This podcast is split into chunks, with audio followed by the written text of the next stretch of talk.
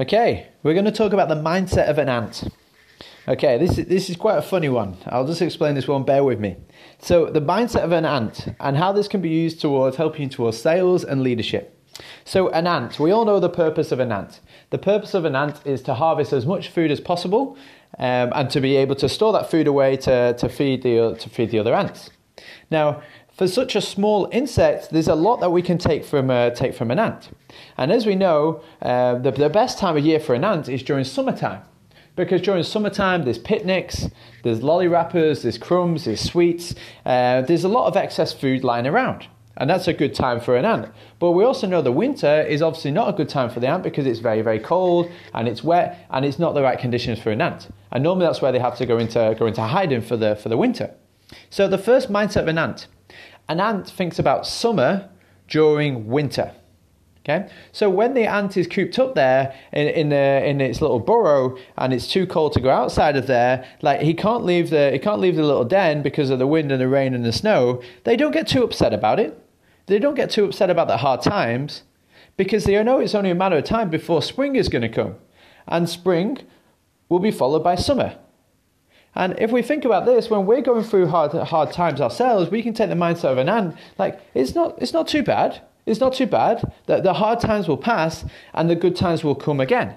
We've got to keep the faith. We've got to keep the faith in what we're doing. We've got to keep the faith, keep, keep focused on our goal, and the good times are going to come. And we need to know that your state of mind is only temporary. My current situation I'm currently in is not my final destination. So, ants are thinking of summer during winter time. They know the good times are going to come. The second mindset of an ant ants think of winter during summer.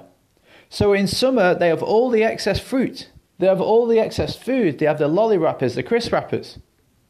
Now, what they could easily do is they could go out for a day, like harvest enough food, and just go back and eat the food and, and just lay there and sleep for the rest of the rest of summer. But they don't do that.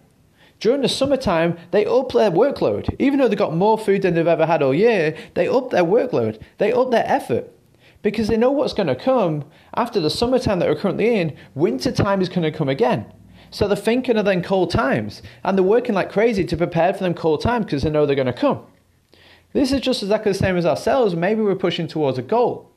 Maybe we're pushing towards a goal, we hit our goal, on, on the date that we said, or maybe even sooner than the date we said, well, we can't just kind of sit back and let rest our laurels. Realign your goal. Just as ant does, up your work ethic, up your attitude.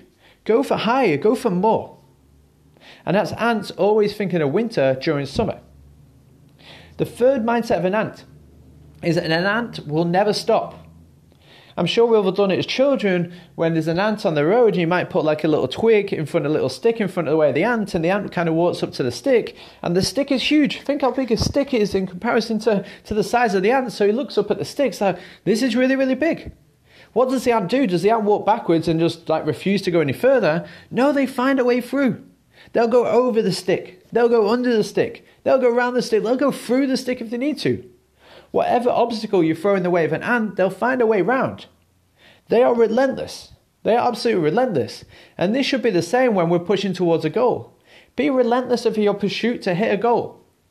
And who cares if you get a knockback? Who cares if a customer says no? Who cares if things don't go to plan? Have the mindset of an ant is I've got to keep going. Because if I know if I keep going, I'm going to get towards my goal. Now, the final mindset of an ant like, how much do you think is enough food for an ant to store for winter? Would we say one, one lolly stick? Would say like a bag of sugar? Would we say would we say a whole picnic? It, they simply do not know how much is enough. Enough is not an amount.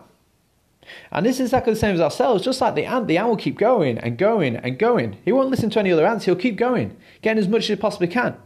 This should be the same for ourselves. Don't let anybody ever tell you your standards. Don't let anybody ever give you limitations. Don't let anybody ever tell you enough is enough. Like, the more you work, we should be striving every single day. You should be striving for personal best every single day. You should be striving for records every single day. You should be striving to make this the best week ever, the best month ever, the best year ever. Enough is never enough. And that's the four mindsets of the end. Everybody have a great day.